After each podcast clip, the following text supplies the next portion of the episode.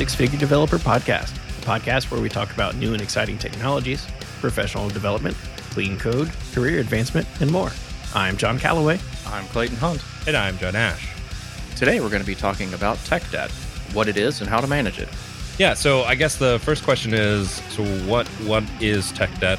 Um, can we offer a pretty decent definition? Do you guys have one, or would you like me to give the wiki definition? I think we need to go straight to the wiki. While you're doing that, I know we've talked about this topic at least once before, I think, right?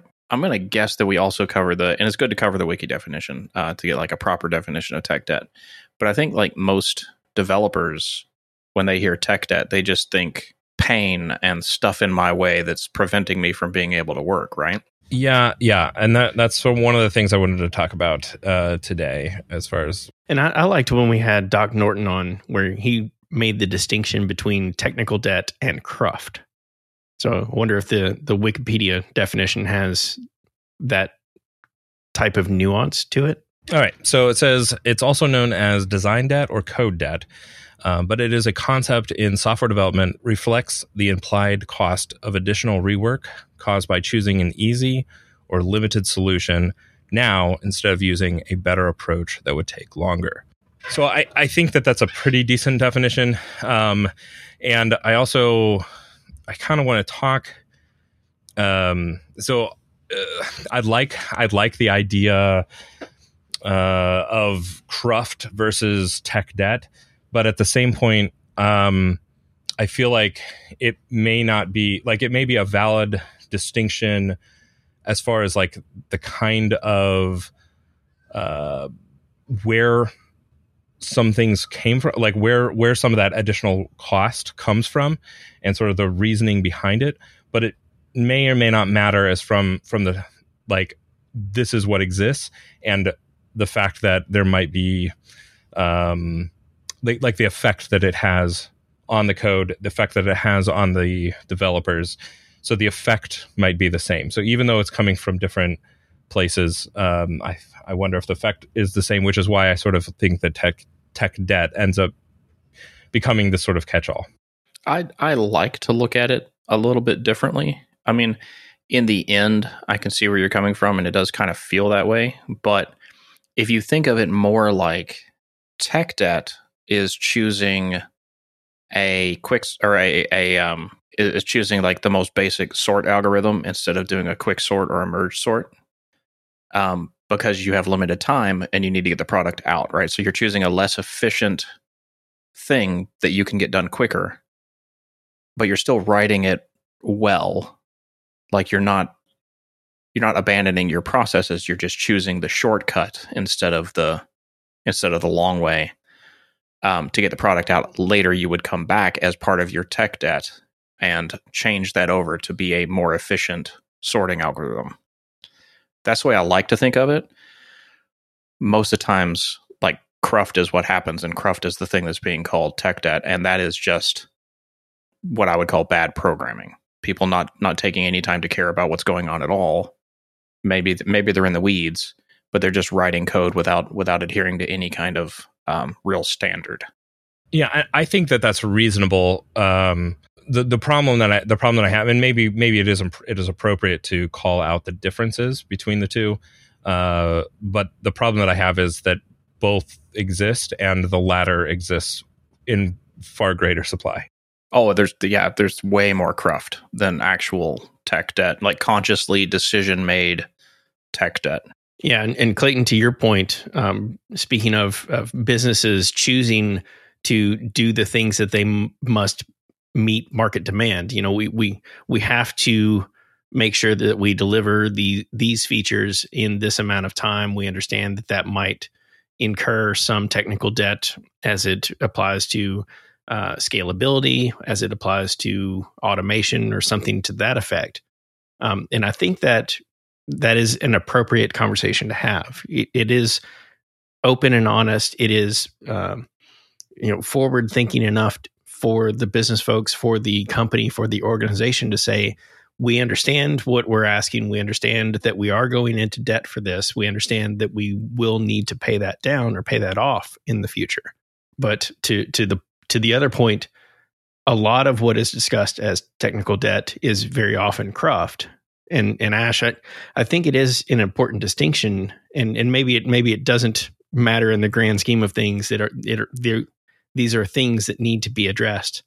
But it is important to to understand that technical debt that the business takes on in order to meet a specific goal or milestone is one thing. Cruft, as it applies to uh, taking shortcuts or misunderstanding requirements or uh, just not following um, best practices, whether uh, accidentally or or on purpose, uh, is is a different matter altogether because that is me as a developer taking out a loan or or taking taking on tech debt on behalf of the company with their knowledge or not. Yeah, skimming a little off the top. I also wonder about can any of the un- the intentional tech debt, so tech debt that we're talking about, not cruft, can that left in the code also cause additional cruft, what we would really consider more cruft, because when we think about uh, because so y- yes, we maybe rewrite the solution, and it's the it's the solution that we can get out the door faster, um, and it's well it's well written for what for what we're doing, but it's maybe overly complex or it has some use cases that don't work well and don't work well. And so we have to write we have to like deal with some adverse side effects or or something like that. And we just say well we accept those side effects.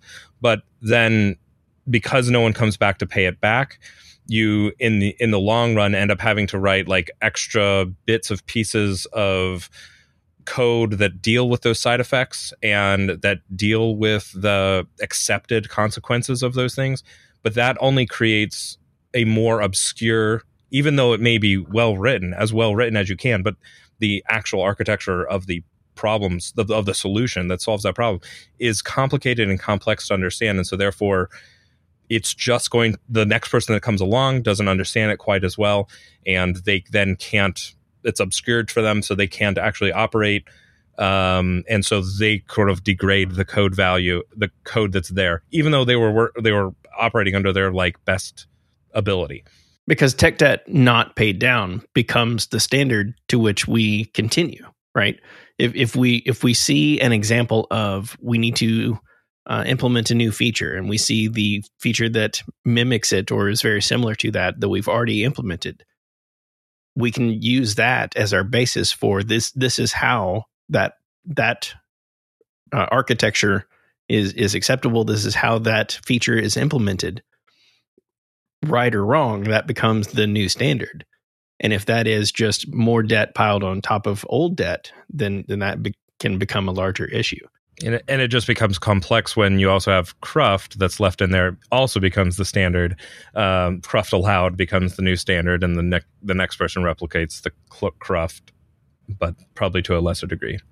Yeah that's uh, that's compound interest on bad investments. And we've been dancing around a little bit. Why don't we go ahead and try to define uh, better define the the types of tech debt that we're that we're discussing here uh, all forms, it, like so, even like common vernacular tech debt as well. Sure. Or or or our personal belief of what tech debt is and isn't. Let's go for all of it. okay, I mean at the at the simplest, when when most developers and most business people are speaking of tech debt, they simply mean that the code is hard to work on and when they when the business is asking for more stuff to be done the estimates continue to get longer because the developers can't work so it's any anything that causes that situation is is generally what people are meaning when they say tech debt. Even though it, it could be tech debt or it could be cruft or it could be something else. Okay, so then um if we were to like ratchet in on that, what we are saying, what is good tech debt, or what is not to you to retract, retract that, what is tech debt? What is what is the, what we accept the definition of tech debt the limited scope of the definition of tech debt is deliberate intentional design choice. With with a caveat i'm going to say the caveat is with good communication throughout the team. Because if the business is making a deliberate technical debt decision and they don't inform the development team then the development team interprets that as tight deadlines and they get in the weeds and they start doing cruft which is is the really really bad uh, common vernacular tech debt. Okay. Okay. So you would you say that cruft is accidental or would you say that or unintentional? Or would you say that cruft is intentional in that case by the developers? I I would like to think that it's unintentional. So so to me there's two types of cruft. There is I didn't know any better and um I was in a rush and I made bad decisions. Um both of them are are bad. Uh one of them is fixable. Like you can you can teach somebody who just didn't know any better. If somebody is allowing themselves to get flustered and in the weeds and just rushing and making bad decisions, that's more difficult to fix because it's like it's an actual like mental issue that they are unable to cope with the current level of demand. okay I, I would say that w- one of those is teachable and the other is coachable. Okay. I yeah, think sure. that, that that second would be a coachable opportunity. Hopefully, um, you know that is, you know, we we we're all on the same we're all on the same team. We're all operating with the same deadlines. Let's let's slow down. Let's take a step back. Let's figure out if there are ways ar- around uh, adding cruft to the system. Let's figure out if there are ways that we can discuss with the broader team, with the broader broader business. If it's an opportunity to to to change and adjust adjust timelines, change and ad- change and adjust scope. You know what what is it that we can address that would make the day to day easier? and I just want to point out that both of those solutions require good communication on the team. Uh, and another question I have is like, uh, so when you guys are talking about Cruft, uh, is Cruft just um, It's developers doing bad stuffs. poor, well, like poor written code, or is it like poor design of code, or can be either? It is either it's it's code that makes it more difficult to continue work. So it could be it could be poorly written, in which case it's not easily read. Maybe it's inefficient, um, and it's difficult to uh, refactor. Or it could be poorly designed, which could actually mean that it is tech debt if it was intentionally poorly designed as a shortcut to deliver faster with the intent of coming back and doing a redesign to a much more optimal process or or flow. But if it was just like an accidentally, I didn't know a better solution, so this I didn't know a better solution or or I wasn't thinking, yeah, then then that would be Cruft. Uh, what, what do you guys think about the term bit rot or code rot, software entropy? I think it's a valid concept. It happens more in the code that is being changed more often, I feel. Like I, I don't I don't so I guess it depends on how you're looking at it. If you look at it as uh, code that's been left alone suffers from from bit rot, meaning that the patterns that were used when that code was written are out of date, or the structure of the system is out of date, or the whatever. And so when you go back, even though it's in your chosen language, it's still difficult to work with. Maybe like the domain information also is gone and it doesn't reflect that domain information very well. Yeah, I mean, up until the point where you need to work on it, it hasn't actually rotted in my mind. You didn't. There was no need for a change, and if it was well written when it was originally created, like if it was created in this this uh, golden realm of no tech debt, which pretty much doesn't exist, but if it was created there and you haven't needed to touch it, then it hadn't actually rotted until you until you actually needed to go and make a change because the domain changed or something. Uh, so I don't really count that as rot, but if the code is being manipulated constantly and continuously getting worse, then I would count that as rot. It's like it's mutating into like this festering pile of code. And this is a more case for Cruft because we're basically saying if you are the developer, you should be bringing it to a better like you you should be implying putting your intelligence to making the code and form it into something more intelligent. But if you're allowing it to for bit rot to take place, then you're effectively not doing that, right? Like bit rot has to degrade and you're doing the one you're the one who's checking this, the, the changes in. So if, if those changes are causing it to be degraded then you're the one causing those degrade. So that to me would be cruft right? Yeah it's it's you and your team taking a piece of code whether it's a, a function or a whole program and there's like this little little bad nugget of code in there a dust bunny and over time, as the code is manipulated, that dust bunny grows and grows and grows, and the negative effects of the style or the choices or whatever it is about that code that's bad spread to the rest of the system. That to me, that's that's what I would call bit rot. It just continually gets worse, and the way that you fix it, of course, is you clean house every time you you go in the house. So if you're modifying code, always try to make the code a little bit better than it was when you got there. Now you you may make a bad choice, you may not actually do it, but you're trying, and the next person can come along and do the same and try and make it better. So follow the Boy Scout rule.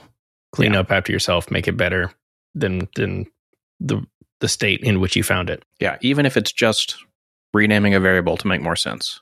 It doesn't you don't have to go in and refactor the whole class or the whole program or whatever, just you know, just a little bit just to make it a little bit better. So what is the effect of tech debt? Uh new job. yeah. Uh, uh, so I, I guess when I was kind of getting ready, and we can talk about both of these, but the things that were most um, apparent to me is that you're obviously making development more difficult, right? Like that's sort of the implied piece of tech debt, and it is also the outcome of Cruft is it adds cost to doing that development, um, but it it's more than just time, developers' time. I think that there's a different, there's additional pieces to that cost. So the business sees tech debt only in the cost of the developer time, but I think the developers themselves also have additional costs that they put in, um, in not just their time, but also like mental mental stress or mes- mental wear, like weariedness um, of dealing with uh, things that that don't work well. And that's an important distinction too, though, is that does it increase the cost? If we're talking about upfront cost, it, it could very well make software development cheaper to uh, to incur tech debt, to incur certain amounts of cruft, because you can get it out the door faster with potentially less effort. Where what we've found and and what the studies have shown though is that the true cost of ownership, the true cost of software is in maintenance and support. I mean, uh, 75 to 85% of cost of ownership of software projects is in maintenance and ongoing on, ongoing support. Yeah, if you if you treat each each new project or each new yeah, okay, I'll stick with project. Uh, so you treat each new project as a as a a new starting business, right? So to get the project out, to get the business started making money, maybe you take a few shortcuts, right? So you take out that loan to get the business going, to get it jump started. But then you immediately want to pay off that loan so that the business can actually make money. And the same thing is true with software projects is you need to whatever whatever you did so that you could be first to market or whatever the case may be, you need to consciously go back and fix those things because the the cost of having that tech debt in there is longer times to release and it grows. So you may not see it at first, but if you leave it in there for a few years, you'll definitely see it, right? And so it's it's the time to release new features. It's potentially the cost to host that application. You know, there are some of the tech debt uh, decisions um, could actually make the code less efficient and therefore cost more computing cycles and therefore cost more money to the business. So you're you're eating at your revenue every every day that you have some types of tech debt in the system. Um, and then, of course, the the worst cost of tech debt is is that team morale. Um, even if it's not costing more on the server and it's not delaying features, your team is suffering for it, and eventually, your team will go to another company. and you'll just be standing there going, "Why? What happened? I don't understand. Why is everybody so upset?" What what is what is the the suffering there that that that affects team morale when we're talking about tech debt or or cruft? I I feel like we feel pressure to to succeed. Most developers that I that I know, even if they don't have like the highest self esteem, they are or they believe themselves to be good at what they do. So when the business asks them to do something and they fail, it is a mental stress. And it's a mental stress that, com- that compounds itself. So every time you fail, the failure is worse. It's harder. I've I've been at companies where I've failed for for months, and I remember telling people that I worked with, like, I just I just need a win. I need something to go right, and then and then I'll feel better. Uh, but it, I mean, it seriously affected my ability to develop. So, like, even though, let's say, the code, let's say in this system there was no quote unquote tech debt, but there was pressure from the business, and that pressure from the business meant that I was continually failing to hit deadlines and that's you you can't you can't live with that for very long and still be a quality developer who's happy and effective. Uh, same thing applies to tech debt. It's the same basic outcome is the developer feels like they're failing. And the first thing that they'll do is they'll start putting in extra hours so that they're not failing. That extra hours adds to stress as well. And the businesses who are guilty of abusing tech debt they will always push the developers to deliver more than the developer says they can deliver. Like always. So if you tell them three weeks, they'll tell you two. If you tell them two weeks, they'll tell you one. It doesn't matter what you say, they're going to ask for it sooner. And if you can't say no, then you're it's just going to stress you out. It's just a bad, bad, bad situation. And uh, sometimes it's on purpose. Like the company is purposefully like they don't trust you, so they're they're pushing you harder because they they think you're lying to them, and sometimes it's they just don't understand what's going on. But it all has basically the same effect. It burns out the developers, and the developers uh, quit, go to another company, or sometimes even change careers. So, how do we manage it? How do we manage tech debt or, or manage cruft in, incurred in software development? To me, I think it depends on the stage like what stage the cruft slash tech debt is at?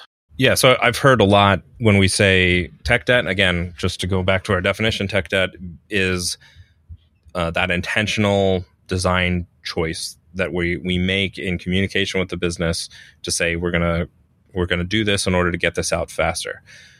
What it sounds like is that if you take that route, you can't leave it there. So, how quickly do you pay that off is the way to manage that good tech debt or that tech debt? if it's if it's actually well thought out, planned, communicated tech debt, and everybody knows it, then yeah, it has to be paid back. the The plan to pay it back has to be in the release schedule. So, like, okay, we're going to release, and then we're going to observe the release, make sure we did the right thing, and then we're going to fix the tech debt. So there might be a sprint or two where you're observing the effects of the release, assuming you're doing sprints. There, there might be a month of observing the release. And then and then you go and you fix the tech debt. Because you now you've confirmed you've made the correct decision with your release and now you want to harden that release so that it is done well to be efficient on the servers and to be easy to work with so that you can now extend and, and add more. Um, if it's if it's the bad kind of tech debt where it's not communicated and it's not planned, um, a lot of teams do like tech debt sprints where they're just like, well, the developers are saying it's bad, so we gotta we gotta fix it, we gotta clean it up. Um, I don't I don't know about your experience. I haven't seen those go super great. My personal preference for tech debt is the Boy Scout rule for Cruft. Uh, Yes, or for cruft. Both. Yeah, yeah. Yes. Bad, bad tech debt. For if there's like planned communicated tech debt, then you do the you do the cleanup uh, cycle, which is like intentionally we're going to rewrite this.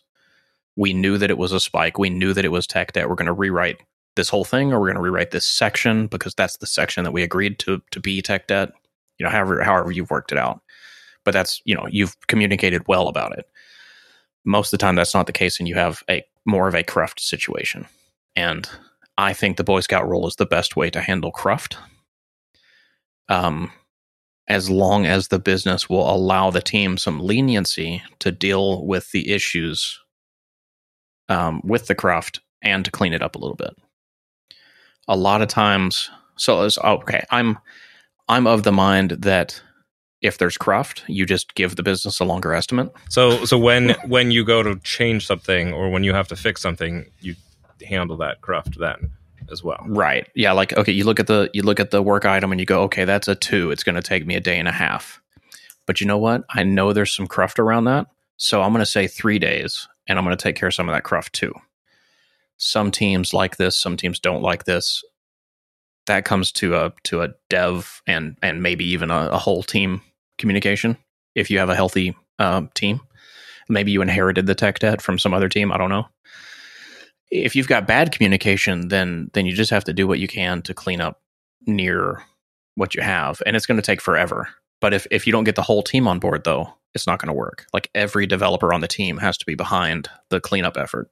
How do, so? I guess one other question I have is like in that management, and maybe this is sort of jumping to our point number five, but like, does the approach change when we have a different level of tech debt slash and or cruft? Right, like so when you have a little bit of tech debt, you can manage it and because you can say yes we chose to put that in there and then here we are choosing to take it out when you have a lot of tech debt that you haven't paid off after a while at what point can you just simply say so, sometimes that tech debt in like has entangled with other tech debt and that's and it's entangled with by cruft that's entangled those tech debts and so you, you're at a point where you're no longer just simply paying off one piece of tech debt that you had intentionally put in there because it's been in the system so long, uh, or you had people that don't know how to program or don't didn't do a very good job at it. whatever whatever that was, creating bad cruft code.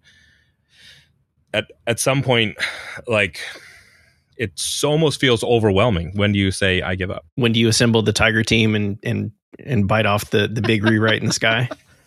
I, I, was just list just today listening to to our episode 200 where we were talking about our devil's advocate uh, topics where we talked about tiger teams and big, big bang rewrites and things like that. But I think what you're asking is how do you get out of the hole if you find yourself deep in that compounding interest of bad tech debt on top of cruft on top of more bad debt? Yeah, does Boy Scout rule just still work? Like or is it the interest rate too high. I don't know how many developers you got writing bad code as fast as they can. so okay, so I, I, also want to point out, like we're talking about cruft here. Um, my cruft might be uh, Ash's um, golden standard of best code he's ever written, and same thing the other way around. So, so there is there is a little bit of opinion there. The only the only true measurement of of um, so there's you know we have our, our view of quality code but like good code the best measurement is performance on the server at you know in production if it if it's highly performant it doesn't break and you can still work on it that's good code i just want to throw that out like I, I think if we get back to clayton i think you're to your point it involves a lot of good communication if if you find yourself deep in that hole, I think it's worthwhile to bring it up to the team, and hopefully you've got a team that can have those open and honest communications and say, "This is the hole that I'm finding myself in when I open." this file or this feature, when I look into this code base, I have a lot of anxiety. I have a lot of difficulty navigating. I think it would be worthwhile if we focus some time and effort on on cleaning some of this up and identifying the the potential problems that we may have, or that whether that's uh, just maintainability, whether that's performance, whether that's uh, something else that you might identify along the way. But I think it's important that we do have those conversations and we are able to to identify the the items that we need to address. Yeah, absolutely. Um, I uh, with the developers I work with, I I, I maybe fail, but I try to get to a point where it's, uh, and I haven't always done this, but I try to get to a point where it's it's blameless uh, questioning of the code, like question everybody's code. Um, it doesn't matter who wrote it, how big shot they are, how junior they are. None of that matters. If you don't understand something, suggest a change. And you know, whenever if it's your code that's being requested a change for, just you know, accept that. Regard, it could be like the most beautiful code you you think you've ever written, but that person doesn't understand it, or that person thinks that there might be a performance issue with it. So you need to evaluate it from those conditions, not you know you got to put your put your uh, pride on the on the on the tabletop and just leave it alone. Yeah, and to that point, I, I found if we're talking about just pure code reviews or pull requests and things like that, I found as much value going to the most senior of us and getting the most critical review of how to improve the code as much as going to the most junior of us and saying, Do you understand this? How can I improve it? How can I make it uh, readable, maintainable, something that we can reason about? I, I love going to juniors because I don't know, they're in like this weird zone. Um, they're usually new enough to the field that they've been researching all kinds of weird stuff and they know all like the cool techniques that are out right now where I'm like, what's NuGet? I don't get it. Um, I do know what it is. I'm just saying. but, but what about like the you know the seniors that are juniors? You're so mean. Um, but I, I like the fact a bit that, of a week. Yeah, I like I like the fact that when I go to a when I go to a junior, they will not only ask me questions about how my code is working, but they might also suggest something that I didn't even know existed because they're just they're keeping up with things, uh, you know, better than I can, at least in that category. Uh, so juniors are, are a great font of of knowledge for code reviewing. Yeah, and I, I mean, I was make obviously joking around about that, but mm-hmm. I, I do feel like that this becomes a bit of a problem when you have seniors that are juniors, because when you're going to them for for code reviews or whatnot, like the sometimes and in in those situations, a lot of times they have those individuals have hardened what their bad practice practices and viewpoints that they've sort of put in put into place. Yeah, what's the what's the saying? The the the um the apprentice uh, has a world of options available. The master has one, something like that. Where like the you know, like the master, they're really good at what they do, but they only do it that one way. Whereas like the apprentice may not have any idea what they're doing, but they've got a thousand different ways to do a thing in their head because they haven't figured out which one they like the most yet. Yeah, and that and maybe those maybe those developers you're complaining about are just masters who mastered that one way from you know 20 years ago. Yeah, well, yeah, and that maybe they they mastered a, a, bad way. Like what happens?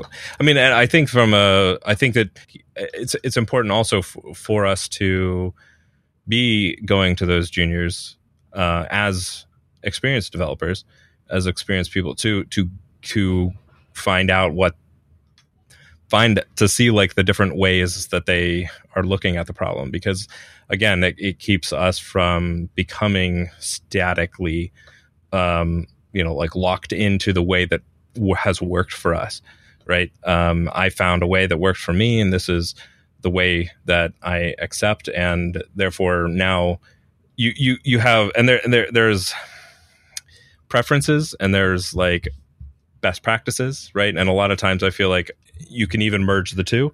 You know, the more the more senior be, you become, you you have said, well, this is the preference that works the best. I think so. Then yeah, you have a you have a best preference instead a best of a best preferences. yes. um, but uh, I, I don't, and I, I don't, I don't. I feel like that that can create a ton of blind spot in identifying cruft.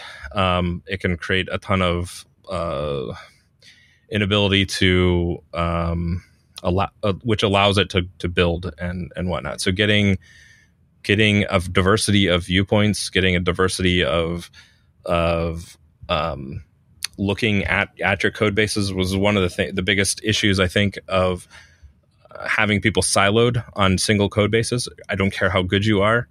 Um, when you're the only one looking at the code, you don't understand how uh, un, unintelligible it is, right? Because you know it, you know it like the back of your hand. So um, it's really, really important for um, us to make sure that we, like you said, take it take to other people and and seniors and devs or seniors and juniors alike are great to be able to comment on how how well can I understand this? How well um, does is this communicated? So so getting getting back to the the core of the question that was asked that kind of spurred our, our little sidetrack. It's related, but it was a little sidetrack. Uh, how to get out of the hole. I think that there are only a couple ways that are effective. The one that everybody's familiar with that uh, usually gets chanted in the hallways is the big rewrite. Right, this stuff is so bad, we just need to rewrite the whole thing. It's a very long, drawn out process, and a lot of times those big rewrites never even get released, um, which is sad. the the second way is the the small rewrite. So you target specific pieces of the application that you can break out individually, and you do a big rewrite of that small piece. So this this would apply if you have if you have planned tech debt, like actually communicated, planned, uh, maybe even good tech debt that the company agreed to for a reason. Um, then you can you can just replace that whole subsystem. Be like, well, we knew that this sorting algorithm was was not the best sorting algorithm when we wrote it, but that's why we put it in an interface. And now we're going to have a sprint. We're going to redo the sorting algorithm. We're going to redo it the correct way, and we're going to drop it in and, and get get rid of that old stuff. Uh, and then the last way is, to me, is the Boy Scout rule, which is just everybody always try to make the code a little bit better around the area where whatever it is that you're doing uh, exists. Yeah, I, I, think that that uh, I think those are excellent, and I think that uh, it's a huge, it's a big challenge when you say let's do the small rewrite because I think that there can be code that is so difficult to change that it's difficult to to size that scope down to yeah to, to become small for certain sizes of small. You, you have to find the smallest size of small allowed. Well, I mean, so like if if you are creating a new um, commissions platform, right, and you spike the commissions platform because it's not part of your current software, you want to test it out, you want to see if there's any interest, and you want to see if people would use it, right?